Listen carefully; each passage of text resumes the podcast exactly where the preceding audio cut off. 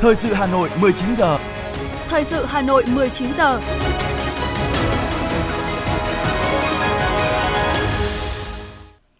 Thanh Hiền và Quang Minh kính chào quý vị và các bạn. Bây giờ là chương trình thời sự của Đài Phát thanh và Truyền hình Hà Nội, phát trực tiếp trên sóng phát thanh tối nay thứ bảy, ngày mùng 10 tháng 12. Chương trình có những nội dung chính sau đây. Phiên họp thứ 18 của Ủy ban Thường vụ Quốc hội sẽ khai mạc vào ngày 13 tháng 12 tới. Bế mạc kỳ họp thứ 10 Hội đồng nhân dân thành phố Hà Nội khóa 16. Hà Nội, siêu thị rầm rộ khuyến mãi sớm hàng hóa Tết Quý Mão năm 2023. Sở Giáo dục và Đào tạo Hà Nội gửi các đơn vị liên quan hạn chế tổ chức hoạt động ngoài trời cho học sinh trong ngày rét đậm. Phần tin thế giới có những thông tin, ba quốc gia Nhật Bản, Anh và Italia công bố kế hoạch cùng hợp tác phát triển dòng máy bay chiến đấu thế hệ mới. Canada, Australia và Anh mở rộng trừng phạt Nga và Iran. Sau đây là nội dung chi tiết sẽ có trong chương trình. Thưa quý vị, theo dự kiến, phiên họp thứ 18 của Ủy ban Thường vụ Quốc hội sẽ khai mạc vào ngày 13 tháng 12 tới tại phòng họp Tân Trào, nhà Quốc hội, thủ đô Hà Nội. Chủ tịch Quốc hội Vương Đình Huệ tham dự, phát biểu khai mạc và cùng các phó chủ tịch Quốc hội thay phiên điều hành nội dung phiên họp. Tại phiên họp thứ 18, Ủy ban Thường vụ Quốc hội sẽ xem xét, cho ý kiến và thông qua nhiều nội dung quan trọng bao gồm về công tác lập pháp, Ủy ban Thường vụ Quốc hội sẽ cho ý kiến và xem xét thông qua pháp lệnh sửa đổi, bổ sung một số điều của pháp lệnh về trình tự, thủ tục xem xét, quyết định áp dụng biện pháp xử lý hành chính tại tòa án nhân dân, xem xét quyết định việc lấy ý kiến nhân dân về dự án luật đất đai sửa đổi, đồng thời cho ý kiến về việc giải trình, tiếp thu, chỉnh lý dự thảo luật khám bệnh chữa bệnh sửa đổi. Ủy ban Thường vụ Quốc hội sẽ cho ý kiến về việc điều chỉnh dự toán kinh phí đảm bảo hoạt động chưa sử dụng hết năm 2021 của Tổng cục Thuế và Tổng cục Hải quan xem xét việc bổ sung dự toán ngân sách nhà nước, nguồn vốn viện trợ không hoàn lại của nước ngoài, nguồn chi thường xuyên năm 2021, xem xét quyết định việc bổ sung kinh phí mua bù gạo dự trữ quốc gia. Bên cạnh đó, Ủy ban Thường vụ Quốc hội cũng cho ý kiến về việc tổng kết, đánh giá việc thực hiện nghị quyết số 30/2021 QH15 kỳ họp thứ nhất Quốc hội khóa 15 và đề xuất một số cơ chế, chính sách về y tế. Đối với công tác nhân sự, Ủy ban Thường vụ Quốc hội sẽ xem xét phê chuẩn đề nghị của Thủ tướng Chính phủ về việc bổ nhiệm và miễn nhiệm đại sứ đặc mệnh toàn quyền của Cộng hòa xã hội chủ nghĩa Việt Nam. Cũng tại phiên họp thứ 18, Ủy ban Thường vụ Quốc hội sẽ xem xét thông qua nghị quyết ban hành quy chế về việc bồi dưỡng kiến thức, kỹ năng hoạt động của đại biểu Quốc hội, xem xét thông qua chương trình công tác năm 2023 của Ủy ban Thường vụ Quốc hội, đồng thời đánh giá kết quả thực hiện chương trình hoạt động đối ngoại, hợp tác quốc tế năm 2022, xem xét thông qua chương trình hoạt động đối ngoại năm 2023 của Ủy ban Thường vụ Quốc hội và cho ý kiến chỉ đạo điều hòa về chương trình đối ngoại, hợp tác quốc tế của Hội đồng Dân tộc, các ủy ban của Quốc hội, Tổng thư ký Quốc hội, các nhóm nghị sĩ hữu nghị, các cơ quan của Ủy ban Thường vụ Quốc hội, Kiểm toán Nhà nước và Văn phòng Quốc hội. Ngoài ra, tại phiên họp, Ủy ban Thường vụ Quốc hội còn xem xét báo cáo công tác dân nguyện của Quốc hội tháng 11 năm 2022, trong đó có công tác dân nguyện tháng 10 năm 2022. Chương trình phiên họp cũng dự kiến sẽ dành một ngày, 21 tháng 12, dự phòng xem xét các nội dung sau, cho ý kiến về việc chuẩn bị kỳ họp bất thường lần thứ hai, Quốc hội khóa 15, cho ý kiến về giải pháp xử lý bất cập tại một số trạm thu phí, dự án đầu tư kết cấu hạ tầng giao thông theo hình thức BOT, cho ý kiến quy hoạch tổng thể quốc gia theo quy định của luật quy hoạch, một số nội dung khác cần trình Quốc hội tại kỳ họp bất thường lần thứ hai.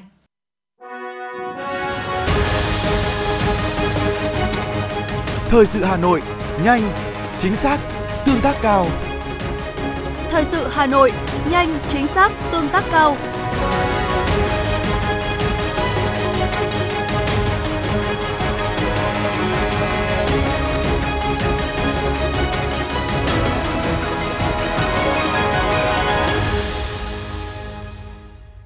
Thưa quý vị và các bạn, sau 3 ngày rưỡi làm việc nghiêm túc, khẩn trương, khoa học, chặt chẽ, dân chủ và trách nhiệm cao, sáng nay, kỳ họp thứ 10, Hội đồng nhân dân thành phố Hà Nội khóa 16 đã tiến hành phiên bế mạc.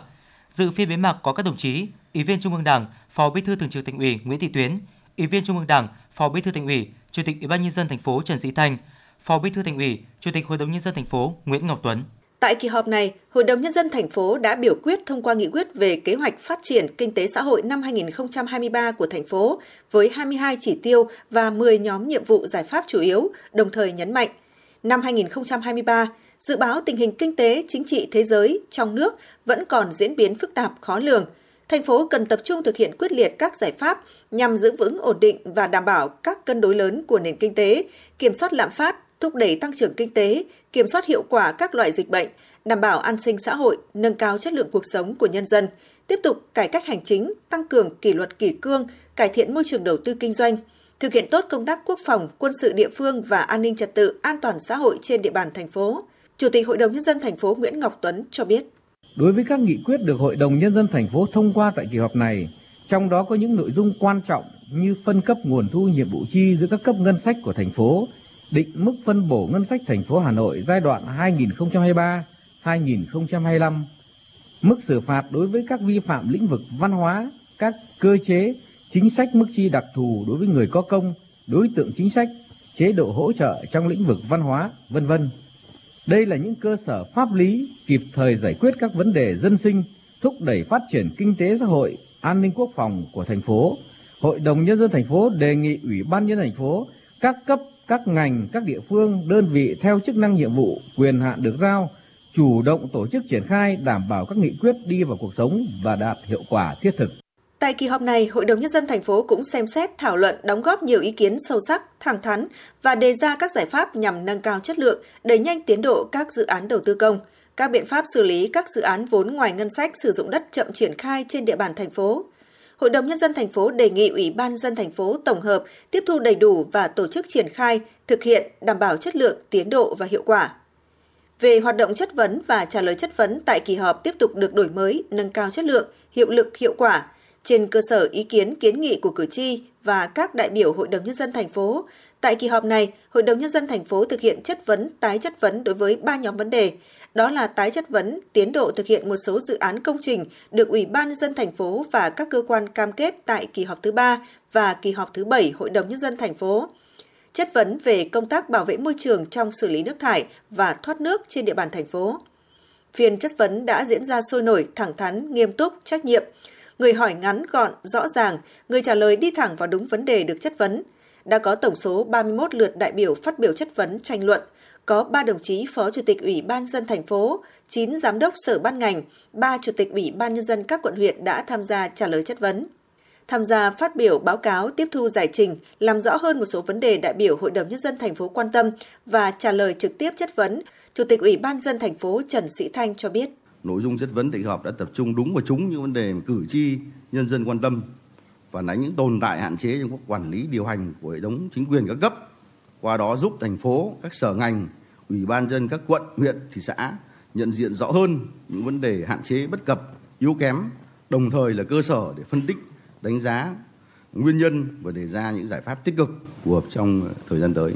Hội đồng Nhân dân thành phố cũng đã biểu quyết thông qua nghị quyết phiên chất vấn, trong đó xác định rõ nhiều nhiệm vụ, giải pháp, lộ trình và thời hạn cụ thể, yêu cầu Ủy ban Nhân dân thành phố và các cơ quan thực hiện quyết liệt, có hiệu quả những vấn đề đã cam kết với Hội đồng Nhân dân thành phố, khẩn trương, nghiêm túc, tập trung chỉ đạo triển khai các nhiệm vụ, khắc phục triệt để các tồn tại hạn chế, tạo chuyển biến mạnh mẽ trong công tác quản lý nhà nước đối với những lĩnh vực được chất vấn, báo cáo Hội đồng Nhân dân thành phố kết quả thực hiện tại kỳ họp giữa năm 2023. Chủ tịch Hội đồng Nhân dân thành phố Nguyễn Ngọc Tuấn cho biết. Kết quả phiên chất vấn đã cho thấy hoạt động giám sát, giải trình và nhất là chất vấn của Hội đồng Nhân dân thành phố ngày càng được đổi mới, đảm bảo quy định của luật. Kết quả bước đầu đã đạt được theo hướng thực chất, hiệu quả và có sản phẩm cụ thể, đáp ứng nguyện vọng của cử tri và nhân dân thủ đô.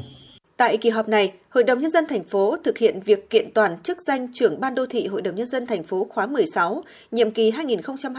2021-2026. Hội đồng Nhân dân thành phố cũng tiến hành kiện toàn bổ sung chức danh Ủy viên Ủy ban Nhân dân thành phố đối với đồng chí Giám đốc Sở Kế hoạch và Đầu tư và đồng chí Giám đốc Sở Giao thông Vận tải để đảm bảo bộ máy của Ủy ban Nhân dân thành phố hoạt động thông suốt và hiệu quả. Tiếp tục là phần tin. Thưa quý vị, Ủy ban nhân dân thành phố Hà Nội vừa có quyết định số 4900 tạm cấp kinh phí cho các quận Đống Đa, Ba Đình, Hai Bà Trưng, Thanh Xuân và Cầu Giấy để lập đồ án quy hoạch chi tiết xây dựng, cải tạo lại các khu chung cư cũ năm 2022. Tổng kinh phí tạm cấp là 22,125 tỷ đồng từ nguồn điều hành tập trung, kinh phí các nhiệm vụ quy hoạch có tính chất kỹ thuật chuyên ngành đã giao Sở Quy hoạch Kiến trúc Hà Nội. Ủy ban nhân dân các quận Đống Đa, Ba Đình, Hai Bà Trưng, Thanh Xuân, Cầu Giấy có trách nhiệm bố trí kịp thời kinh phí lập các đồ án quy hoạch chi tiết cải tạo, xây dựng lại các khu chung cư cũ năm 2022. Chủ tịch Ủy ban nhân dân các quận trên chịu trách nhiệm sử dụng kinh phí hiệu quả, tiết kiệm, đúng chế độ chính sách, đúng mục đích. Trường hợp sử dụng không hết, Ủy ban nhân dân các quận hoàn trả ngân sách thành phố theo đúng quy định. Bộ Công Thương vừa có tờ trình về Nghị định phát triển và quản lý chợ thay thế Nghị định số 02 ngày 14 tháng 1 năm 2003 và Nghị định số 114 ngày 23 tháng 12 năm 2009. Theo Bộ Công Thương, chính sách này sẽ giúp thu hút khách du lịch, mặt khác tăng thu nhập, tạo thêm việc làm cho những cá nhân tham gia kinh doanh tại chợ đêm. Bộ Công Thương cho rằng trong quá trình vận hành của chợ đêm có thể làm phát sinh những vấn đề xã hội như tiếng ồn, an toàn giao thông, gây dối trật tự công cộng – nếu không có hành lang pháp lý, chế tài phù hợp để đảm bảo phát triển chợ đêm, nhưng cũng kiểm soát tốt các vấn đề xã hội. Do đó, Bộ Công Thương đề xuất một số nội dung về chợ đêm như bổ sung trách nhiệm của Ủy ban nhân dân cấp tỉnh trong việc phát triển chợ đêm phù hợp với nhiệm vụ thẩm quyền được giao theo quyết định 1129 theo hướng khuyến khích phát triển phù hợp với bối cảnh thực tiễn tùy thuộc vào khả năng của địa phương, bổ sung trách nhiệm của Bộ. Thưa quý vị, gỗ là một trong những ngành có giá trị xuất khẩu cao của Việt Nam và cơ cấu thị trường bền vững xây dựng thương hiệu gỗ Việt Nam sẽ tiếp tục thúc đẩy xuất khẩu và tăng giá trị những sản phẩm này. Đây là nội dung của hội thảo do Tổng cục Lâm nghiệp tổ chức vừa qua tại thành phố Hồ Chí Minh. Cụ thể, mức tăng trưởng của ngành gỗ hàng năm đều khá ấn tượng. Trong đó, 11 tháng đầu năm nay đã đạt 14,6 tỷ đô la Mỹ, tăng hơn 9% so với cùng kỳ. Trong định hướng xây dựng thương hiệu, sản phẩm phải tạo được sức cạnh tranh mạnh mẽ hơn và có sự đột biến về mặt thiết kế. Ngoài ra, để xây dựng thương hiệu gỗ Việt cũng cần hỗ trợ doanh nghiệp tăng sức cạnh tranh trên cơ sở tạo môi trường kinh doanh thuận lợi, mở rộng thị phần, chiến lược đầu tư bài bản và dài hạn. Bộ Nông nghiệp đang xây dựng nghị định về xây dựng thương hiệu cho các nông lâm sản chủ lực làm cơ sở để phát triển ngành gỗ căn cơ, đưa Việt Nam trở thành trung tâm sản xuất, xuất khẩu gỗ hàng đầu trên thế giới. Tổng lượng tiêu thụ thép toàn ngành tháng 10 giảm về mức thấp nhất 2 năm trong bối cảnh các dự án bất động sản và đầu tư công chậm lại – Số liệu của Hiệp hội Thép Việt Nam cho thấy trong tháng 10, sản xuất thép thành phẩm đạt hơn 2 triệu tấn, giảm 16% so với tháng 9 và giảm gần 29% so với cùng kỳ năm ngoái. Bán hàng thép các loại đạt gần 1,9 triệu tấn, giảm nhẹ so với tháng trước, nhưng giảm tới 29% so với cùng kỳ năm 2021. Sức tiêu thụ thép các loại thấp nhất kể từ tháng 10 năm 2020, chênh lệch giữa sản xuất và tiêu thụ vào khoảng 158.000 tấn. Thép trong nước chủ yếu được tiêu thụ nhờ các dự án bất động sản và đầu tư công, nhưng nhóm dự án địa ốc gần như bị đóng băng khi thị trường gặp khó về pháp lý, vốn, thanh khoản người dân sẽ đón Tết Nguyên đán Quý Mão năm 2023 sau Tết dương lịch chỉ 20 ngày, thay vì sau 1 đến 2 tháng như những dịp Tết trước. Vì vậy, ngay từ tháng 12, nhiều hệ thống siêu thị trên địa bàn thành phố Hà Nội đã sớm chuẩn bị hàng hóa Tết kèm những chương trình khuyến mãi giá tốt để phục vụ nhu cầu mua sắm cuối năm của người tiêu dùng thủ đô. Cụ thể từ ngày 8 tháng 12 đến ngày 21 tháng 12 năm 2022, hệ thống siêu thị Bixi triển khai chương trình khuyến mãi nhà khang trang sẵn sàng đón Tết. Ngoài ra Bixi còn áp dụng chính sách chiết khấu cao cho đơn hàng với sản phẩm rau quả Tết. Đơn hàng từ 5 đến 50 triệu đồng được chiết khấu 8%, đơn hàng từ 50 đến 100 triệu đồng được chiết khấu 8,5% và đơn hàng trên 100 triệu đồng trở lên sẽ được chiết khấu 9%. Cùng chạy đua khuyến mãi dịp Tết, hệ thống BRG Mart áp dụng chương trình sáng bừng tổ ấm từ ngày 9 tháng 12 đến ngày 22 tháng 12 năm 2022. Tương tự hệ thống siêu thị Winmart cũng triển khai chương trình cuối năm xả hàng áp dụng từ ngày 1 tháng 12 đến ngày 14 tháng 12 năm 2022. Chiều 9 tháng 12, Sở Công Thương Hà Nội phối hợp với Ủy ban dân quận Thanh Xuân tổ chức khai trương điểm giới thiệu và bán sản phẩm ô cốp tại cửa hàng thực phẩm số 113 Hoàng Văn Thái, phường Khương Trung của công ty trách nhiệm hữu hạn thực phẩm sạch Big Green Việt Nam – đây là đơn vị nằm trong chuỗi kinh doanh thực phẩm sạch an toàn, đảm bảo nguồn gốc đến người tiêu dùng, không chỉ trên địa bàn quận Thanh Xuân có cửa hàng mà còn tại quận Hoàng Mai, Đống Đa và được người tiêu dùng tin tưởng lựa chọn. Tính đến nay, thành phố đã phát triển 85 điểm ô cốp tại 25 quận, huyện, thị xã. Tại những điểm ô cốp này, các đơn vị quản lý vận hành đã ưu tiên kết nối giới thiệu quảng bá sản phẩm ô cốp của địa phương. Do đó, sản phẩm ô cốp của địa phương có nhu cầu giới thiệu, quảng bá chủ động liên hệ với các đơn vị quản lý, vận hành điểm ô cốp để được hỗ trợ đưa hàng quảng bá giới thiệu.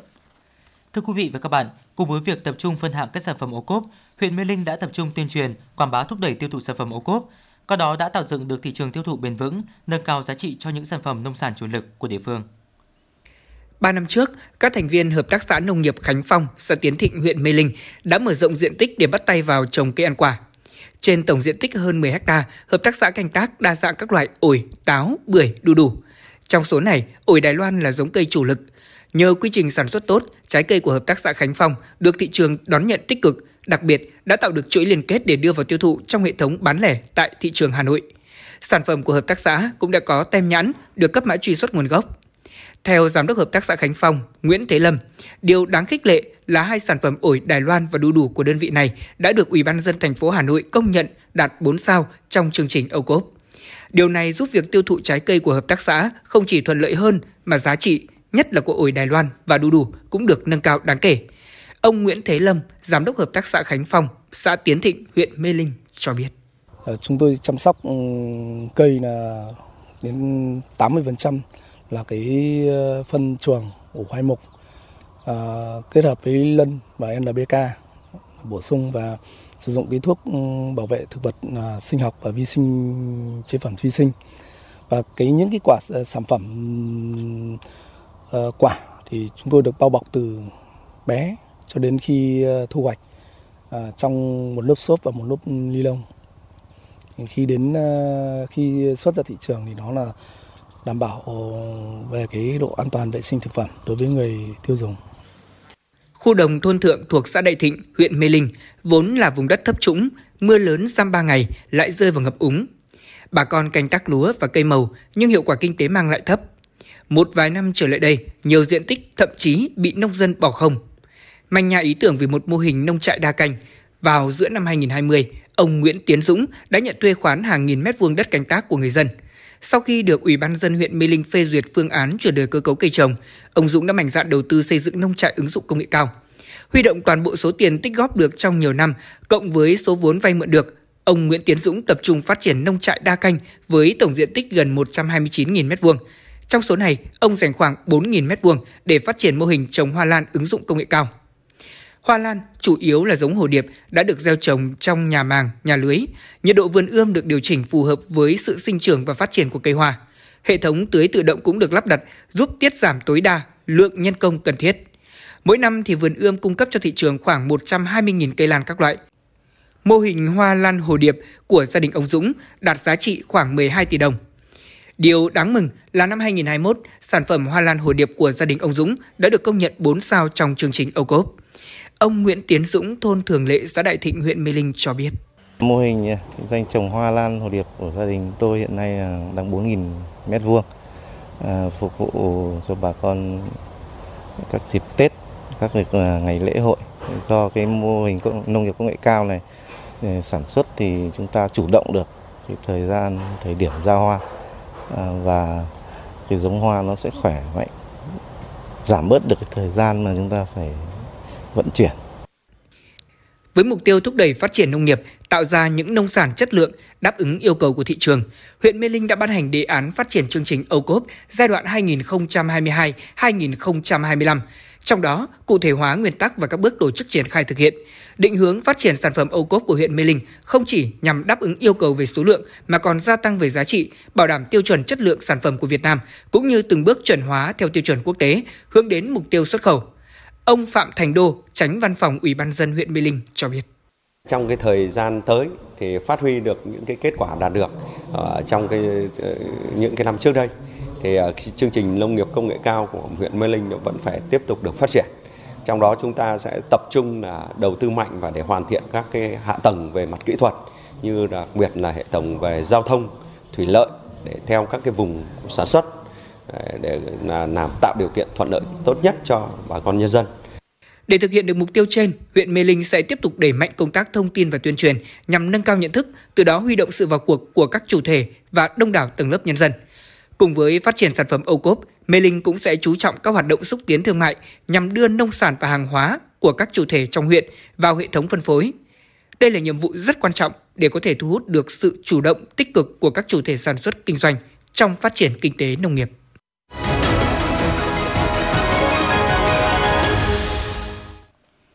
Quý thính giả đang nghe chương trình thời sự của Đài Phát thanh và Truyền hình Hà Nội đang được phát trực tiếp. Xin chuyển sang những thông tin khác. Hôm nay, Thành đoàn Hà Nội tổ chức gia quân hoạt động cao điểm tuyên truyền về định danh điện tử, hướng dẫn người dân cài đặt sử dụng ứng dụng VNeID,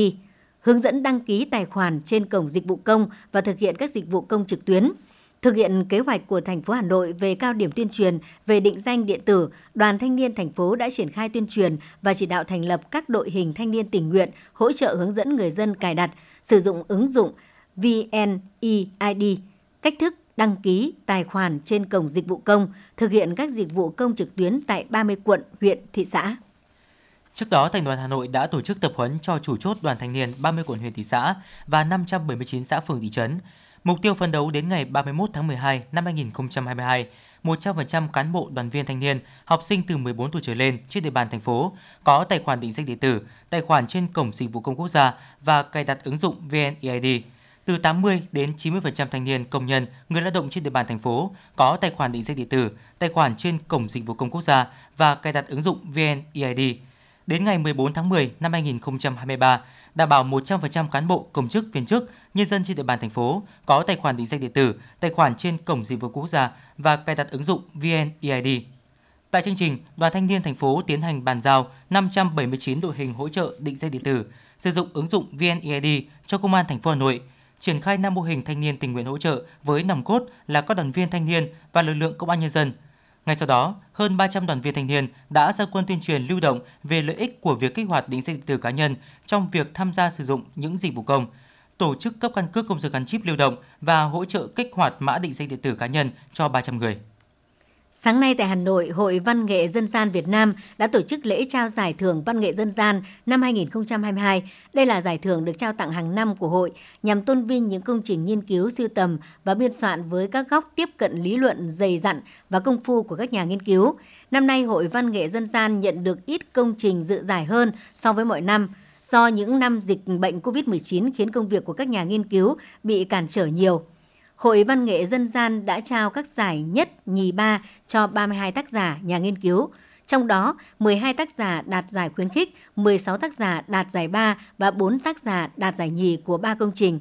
Sử thi Ba Na Dông, Song ngữ Ba Na Việt, Văn hóa vật chất và văn hóa xã hội thời kỳ Đại Việt, Bách khoa Thư làng Việt cổ truyền. Đây cũng là ba công trình đạt giải cao nhất năm nay, không có giải nhất. Cũng tại buổi lễ, Hội Văn nghệ Dân gian đã mừng thọ các nghệ nhân cao tuổi và phong tặng danh hiệu nghệ nhân dân gian.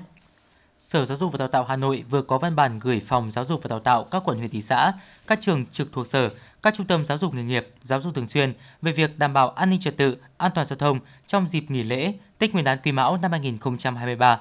Theo đó, Sở Giáo dục và Đào tạo Hà Nội đề nghị các đơn vị tiếp tục thực hiện tốt công tác phòng chống dịch COVID-19 và dịch bệnh theo mùa, đảm bảo tuyệt đối công tác vệ sinh an toàn thực phẩm, có biện pháp giữ gìn sức khỏe cho học sinh khi thời tiết chuyển rét, hạn chế tổ chức những hoạt động ngoài trời những ngày rét đậm và rét hại. Thực hiện đề án khám chữa bệnh từ xa của Bộ Y tế thời gian qua, Bệnh viện Ca cũng như các bệnh viện hàng đầu của ngành y tế thủ đô đang tích cực triển khai xây dựng cơ sở vật chất, trang thiết bị, kết nối trực tiếp với các bệnh viện tuyến dưới. Cụ thể, Bệnh viện Ca đã tích cực hỗ trợ phát triển chuyên ngành ung biếu cho 17 bệnh viện vệ tinh, 74 bệnh viện thuộc dự án NORED, chỉ đạo tuyến cho 30 bệnh viện, ngoài ra còn hợp tác phối hợp đào tạo cho hơn 60 bệnh viện thuộc khu vực Hà Nội và một số tỉnh, thành phố. Ngoài ra, Bệnh viện Ca cho biết, bệnh viện thường xuyên gắn kết việc tư vấn khám chữa bệnh từ xa với các bác sĩ tuyến dưới bằng nhiều hình thức như telemedicine, qua điện thoại, Zalo, Viber, tổ chức chương trình tư vấn trực tuyến hàng tuần qua kênh YouTube, fanpage của bệnh viện cho người bệnh về các phương pháp điều trị, dự phòng, khám, tầm soát các bệnh ung thư đã thu hút hàng triệu người dân theo dõi. Từ đó góp phần giảm quá tải cho bệnh viện tuyến trên về chuyên ngành ung biếu, người dân được hưởng các dịch vụ y tế tốt, chuyên môn cao ngay tại chính địa phương của mình, góp phần giảm bớt chi phí điều trị, giảm gánh nặng bệnh tật, tạo lòng tin và an tâm điều trị cho người bệnh. Thưa quý vị và các bạn, là một trong số những địa phương có ca mắc sốt xuất huyết tăng cao, quận Hà Đông đã và đang tích cực chủ động các biện pháp phòng chống dịch nhằm hạn chế dịch lây lan, bảo vệ sức khỏe của cộng đồng. Là địa phương có tốc độ đô thị hóa cao, số ca mắc sốt xuất huyết nhiều, ngay từ đầu mùa dịch, phường Dương Nội đã chủ động các biện pháp phòng chống dịch. Trong đó chú trọng công tác tuyên truyền, tập trung vào các công trình xây dựng, các khu dân cư có đông người thuê trọ, nâng cao ý thức của người dân trong công tác vệ sinh môi trường, phòng chống dịch sốt xuất huyết. Bà Nguyễn Thị Thu, Phó Chủ tịch Ủy ban Nhân dân phường Dương Nội, quận Hà Đông chia sẻ. Để đảm bảo cái việc là à, dịch bệnh không lây lan trên địa bàn thì chúng tôi ngay lập tức đã triển khai rất nhiều các biện pháp đồng bộ, à, đặc biệt là công tác tuyên truyền. Vì hiện nay thì à, cái dịch sốt xuất huyết thì chưa có vaccine điều trị và cái biện pháp giải pháp hiệu quả nhất đó là tổ chức các cái chiến dịch gia quân tổng vệ sinh môi trường, diệt bọ gậy, phòng chống sốt huyết và phun hóa chất diệt mũi. Thế thì à, từ đầu năm cho đến nay thì chúng tôi đã tổ chức là 6 đợt tổng vệ sinh môi trường diện rộng toàn địa bàn phường. À, ngoài ra là hàng tuần chúng tôi yêu cầu các tổ dân phố, à, các cộng tác viên sốt xuất huyết là duy trì vào sáng thứ bảy hàng tuần tổ chức các cái nhóm cộng tác viên xuống trực tiếp các hộ dân để tuyên truyền vệ sinh lật úp các dụng cụ ờ, bọ gậy ờ, để đảm bảo cái ờ, vệ sinh môi trường. Thế và cũng chúng tôi cũng kiến nghị lên ban chỉ đạo của quận, trung tâm tế quận tổ chức phun 3 đợt hóa chất diện rộng đối với toàn bộ địa bàn phường. Và ngoài ra thì ờ, đối với phường Dương Nội thì cũng đã xã hội hóa để ờ, triển khai phun đối với các cái gia đình mà có bệnh nhân mắc cũng như các ổ dịch tại địa phương. Phường Phúc La là địa bàn khá rộng, đông dân cư nhưng vẫn còn diện tích đất nông nghiệp xen kẹt. Đây là những nơi muỗi dễ sinh sản và phát triển. Để chủ động phòng chống dịch bệnh sốt xuất huyết, các lực lượng của phường đã triển khai nhiều giải pháp, trong đó chú trọng công tác tuyên truyền trên hệ thống truyền thanh, qua các nhóm Zalo và tăng cường công tác vệ sinh môi trường – phường đã kiện toàn lại các tổ giám sát, đội xung kích diệt bọ gậy, duy trì vào mỗi thứ bảy hàng tuần ra quân vệ sinh môi trường, hướng dẫn, tuyên truyền cho các gia đình kiểm tra trong nhà những dụng cụ chứa nước, lật úp để loại trừ nơi sinh sản của mũi. Nhờ đó trong 2 tuần trở lại đây, trên địa bàn phường không phát sinh ổ dịch mới. Ông Phạm Đình Nam, Phó Chủ tịch Ủy ban Nhân dân phường Phúc La, quận Hà Đông cho biết. Đội Ủy ban phường thì cũng đã kiện toàn lại các cái ờ, tổ giám sát dịch ở các tổ dân phố như là các cái đội xung kích diệt bọ gậy Đấy, và cũng duy trì là hàng tuần thứ bảy hàng tuần vẫn duy trì là gia quân hướng dẫn để các cái gia đình thực hiện kiểm tra ở trong ờ, trong nhà của mình để lật úp các cái dụng cụ phế thải và các cái dụng cụ có chứa nước để không cần thiết để loại trừ cái nơi sinh sản của bọ gậy. Thế và cũng huy động thành lập các cái nhóm để ờ, thực hiện ở các khu công cộng trên địa bàn. So với mọi năm, số ca mắc sốt xuất huyết trên địa bàn phường Phú Lãm luôn tăng cao, song nhờ có sự chỉ đạo quyết liệt của chính quyền, sự vào cuộc của các ngành đoàn thể và nhân dân, số ca mắc sốt xuất huyết đã giảm. Đặc biệt, phường đã tận dụng tổ phòng chống dịch sốt xuất huyết trên cơ sở tổ COVID cộng đồng để ra soát từng nhà theo phương châm nhà liền nhà, ngõ liền ngõ để đảm bảo không sót hộ, Phương pháp này khá hiệu quả trong công tác phòng chống dịch sốt xuất huyết trên địa bàn. Bà Nguyễn Thị Thịnh, Chủ tịch Ủy ban Nhân dân phường Phú Lãm, quận Hà Đông cho biết.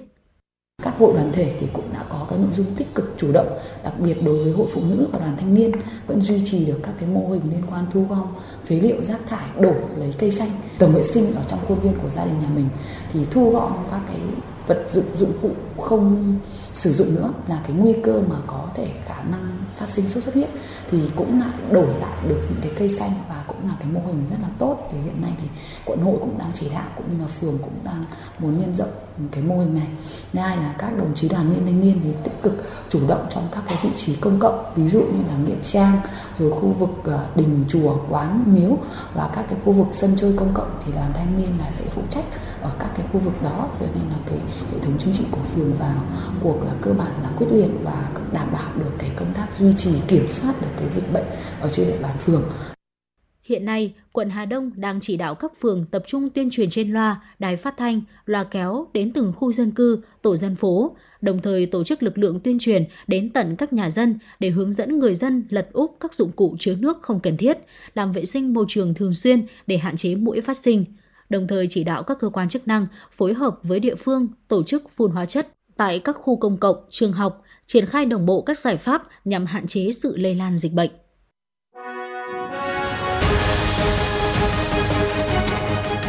FM90 cập nhật trên mọi cung đường. FM90 cập nhật trên mọi cung đường.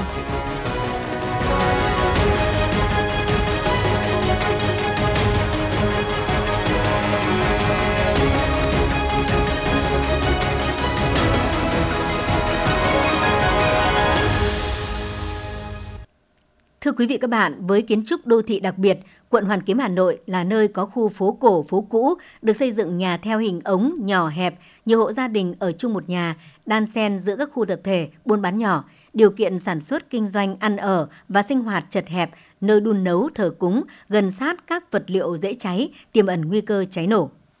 Với vị trí là trung tâm hành chính, chính trị, kinh tế, văn hóa của thủ đô, trên địa bàn quận Hoàn Kiếm tập trung nhiều các cơ quan đầu não của Trung ương, Quốc hội, Chính phủ, các bộ ngành, thành ủy, ủy ban nhân dân thành phố và các sở ban ngành trực thuộc, các đại sứ quán nước ngoài, trụ sở các cơ quan ngoại giao, các tổ chức quốc tế, nhiều di tích lịch sử, điểm tham quan du lịch, các chợ, trung tâm thương mại, dịch vụ, tuyến phố thương mại, phố nghề với 848 cơ sở thuộc diện quản lý về phòng cháy chữa cháy, trong đó có 438 cơ sở nguy hiểm cháy nổ, 12 địa bàn phường trọng điểm về phòng cháy chữa cháy, 10 khu dân cư nguy hiểm cháy nổ. Đây cũng là nơi thường xuyên diễn ra các sự kiện chính trị, văn hóa, xã hội của thủ đô và cả nước.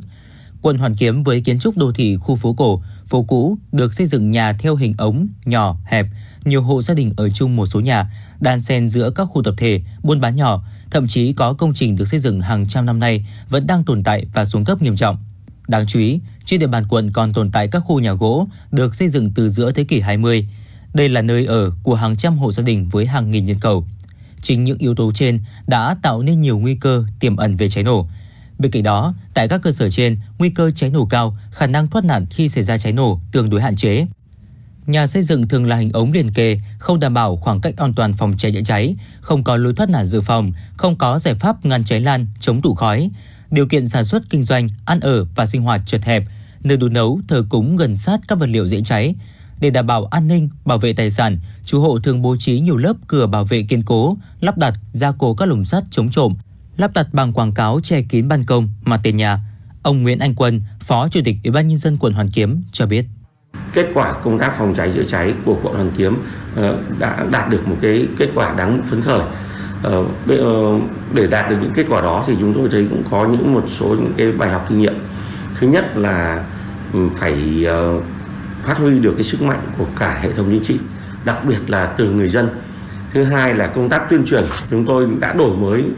cái công tác tuyên truyền dưới nhiều hình thức và đặc biệt là rất phong phú gắn công tác tuyên truyền với công nghệ thông tin qua các mạng xã hội để để mỗi cái thông tin của chúng ta được cập nhật kịp thời được đưa đến lan tỏa đến người dân và từ đó thành những cái hành động ờ, phù hợp. Khi mà tổ ừ, chính quyền tổ chức thực hiện thì người dân đồng tình ủng hộ để nâng cao hiệu quả công tác phòng cháy chữa cháy, kịp thời xử lý những vụ cháy nổ, sự cố, tai nạn, quận Hoàn Kiếm đã tích cực đẩy mạnh công tác tuyên truyền, phổ biến giáo dục pháp luật về phòng cháy chữa cháy, kiến thức về phòng cháy chữa cháy bằng nhiều hình thức, nội dung phong phú, tập trung vào các đối tượng, cơ sở giáo dục, khu dân cư, chung cư cao tầng, vận động các hộ gia đình trang bị bình chữa cháy sách tay, đổi mới công tác xây dựng phong trào toàn dân phòng cháy chữa cháy gắn với phong trào toàn dân bảo vệ an ninh Tổ quốc, huy động sức mạnh tổng hợp của toàn dân, từng bước xã hội hóa công tác. Thượng tá Hoàng Trung Kiên, Phó trưởng Công an quận Hoàn Kiếm nói: phải huy động sức mạnh của toàn dân.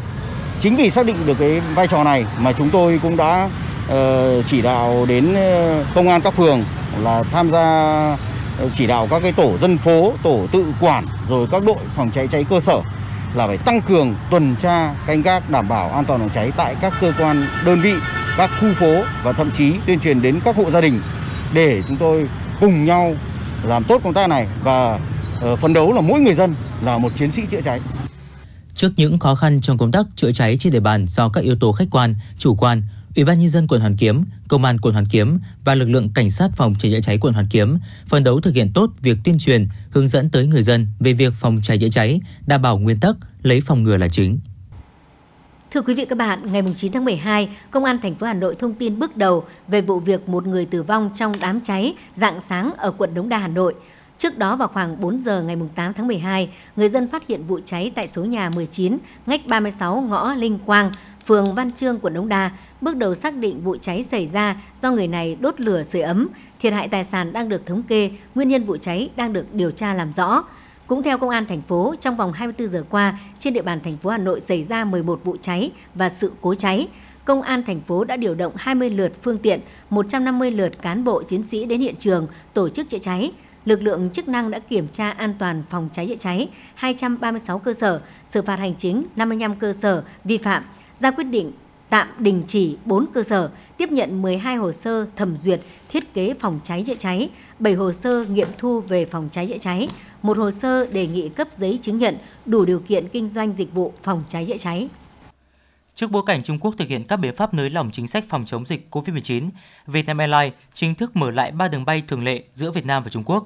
Trong giai đoạn đầu, Vietnam Airlines sẽ nối lại 3 đường bay đến Trung Quốc bao gồm đường bay Thành phố Hồ Chí Minh Quảng Châu từ ngày 9 tháng 12 khởi hành vào thứ sáu hàng tuần.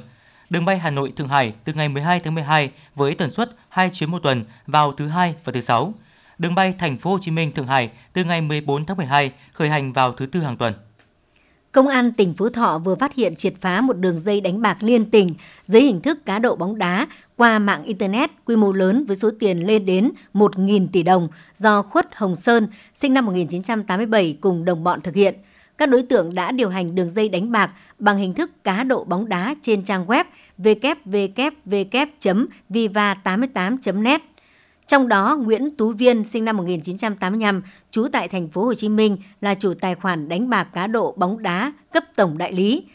Viên cung cấp nhiều tài khoản đại lý đánh bạc với hạn mức khoảng 50.000 điểm đến 200.000 điểm cho các đối tượng khác nhau trên địa bàn tỉnh Phú Thọ và thành phố Hải Phòng. Các đối tượng quản lý tài khoản cấp đại lý chia cắt thành nhiều tài khoản đánh bạc để con bạc đăng nhập vào trang web cá cược trận bóng của nhiều giải bóng đá trên thế giới trong đó có World Cup 2022 với số tiền từ 5 triệu đồng đến 50 triệu đồng một kèo, một trận đấu. Hiện cơ quan cảnh sát điều tra công an tỉnh Phú Thọ đã ra quyết định tạm giữ hình sự đối với 4 đối tượng về hành vi đánh bạc.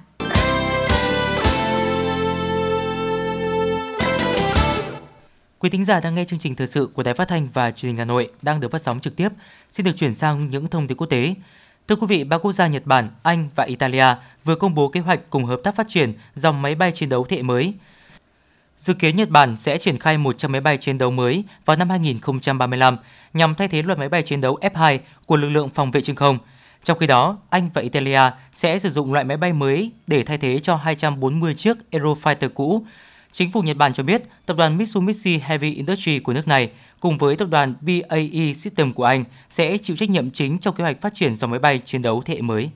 Tổng thống Ukraine Vladimir Zelensky vừa tuyên bố sẽ không ký thỏa thuận hòa bình với Nga trong bối cảnh xung đột vẫn chưa hạ nhiệt. Bản ghi nhớ Budapest là thỏa thuận được ký kết năm 1994 giữa Ukraine, Nga, Anh và Mỹ, trong đó Kiev nhất trí từ bỏ kho vũ khí hạt nhân từ thời Liên Xô Đổi lại, các bên ký kết cam kết tôn trọng độc lập, chủ quyền và biên giới hiện tại của Ukraine. Canada thông báo đã áp đặt trừng phạt với nhiều cá nhân và thực thể tại Nga và Iran, còn Australia và Anh cũng thông báo áp đặt trừng phạt với một số quan chức Iran.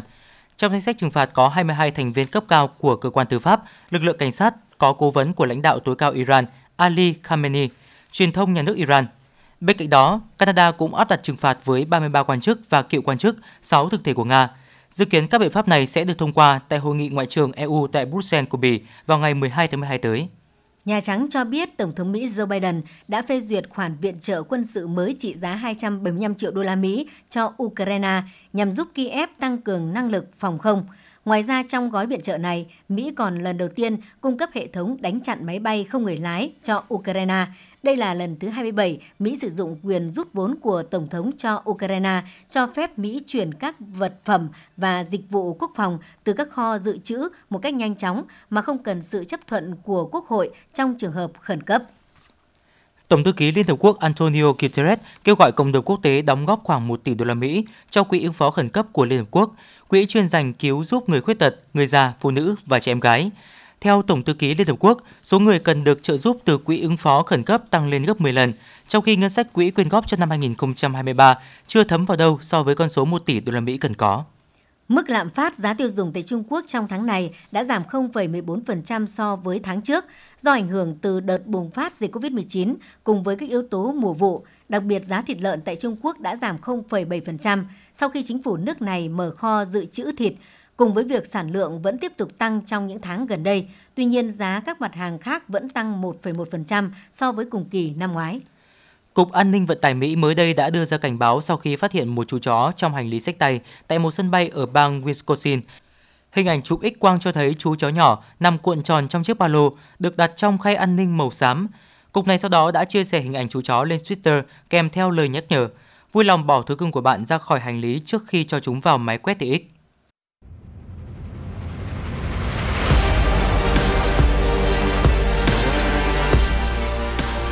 Bản tin thể thao. Bản tin thể thao.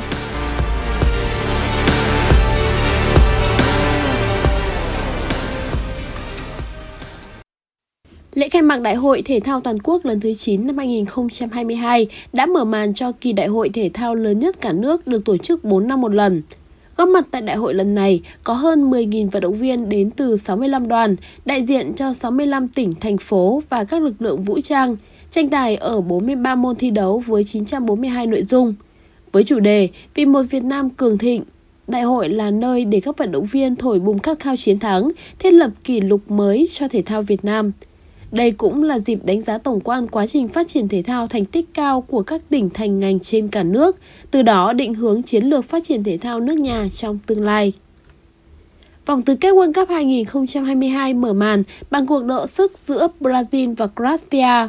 Được đánh giá cao hơn khi là ứng cử viên số 1 cho chức vô địch, Brazil nhập cuộc với lối chơi đầy hoa mỹ vốn có. Tuy nhiên, trước lối chơi chắc chắn hiệu quả của Croatia, các vũ công Sampa đã không thể ăn mừng trong 90 phút thi đấu chính thức. Phải bước sang hiệp phụ, thủ thành Livakovic mới bị đánh bại sau pha đi bóng khéo léo của Neymar. Nhưng niềm vui này sớm bị dập tắt khi chỉ 10 phút sau, Croatia tiếp tục cho thấy bản lĩnh với pha gỡ hòa một đều của Pekovic phút 116. Bước vào loạt sút luân lưu, sự già dơ và sút phạt hiệu quả của Croatia tiếp tục được thể hiện, trong khi hai pha đá hỏng của Rodrigo và Marquinhos đã khiến đội bóng của huấn luyện viên Tite chấp nhận dừng bước tại World Cup. Đội tuyển Croatia giành quyền vào bán kết với tỷ số 4-2 sau loạt penalty. Ở trận đấu diễn ra trước đó, dù tiền đạo chủ lực Lionel Messi thi đấu bùng nổ, nhưng đội tuyển Argentina vẫn không thể vượt qua được Hà Lan trong 120 phút. Họ dẫn hai bàn nhưng để đối thủ gỡ hòa ở cuối trận. Đại diện Nam Mỹ phải phân định thắng thua với Hà Lan bằng loạt sút luân lưu. Tại đây, Messi tiếp tục ghi dấu ấn khi thực hiện thành công lượt sút của mình, trong khi đồng đội của anh là Enzo Fernandez và Virgil van Dijk, Steven Spehill bên phía Hà Lan là những người dứt điểm hỏng. Thắng xích sao 4-3, đội tuyển Argentina ghi danh vào vòng bán kết và sẽ chạm trán đối thủ Croatia. Sau khi cơn lốc màu da cam dừng bước tại World Cup 2022, chiến lược gia Luis van Gaal xác nhận sẽ không tiếp tục đảm nhiệm cương vị huấn luyện viên trưởng của đội tuyển quốc gia Hà Lan. Sau nhiều năm nghỉ hưu, ông Van Gaal trở lại dẫn dắt đội tuyển vào tháng 7 năm 2021. Ở nhiệm kỳ thứ ba làm huấn luyện viên trưởng đội tuyển Hà Lan, ông Van Gaal vừa làm việc vừa chống chọi với căn bệnh ung thư tiền liệt tuyến. Nhà cầm quân 71 tuổi đã kiên cường chiến đấu bệnh tật và dẫn dắt Hà Lan đi tới tứ kết World Cup. Trước đó, vào tháng 4, Liên đoàn bóng đá Hà Lan xác nhận ông Van Gaal sẽ rời đội tuyển sau World Cup 2022. Thay thế ông dẫn dắt đội sẽ là huấn luyện viên Ronald Koeman.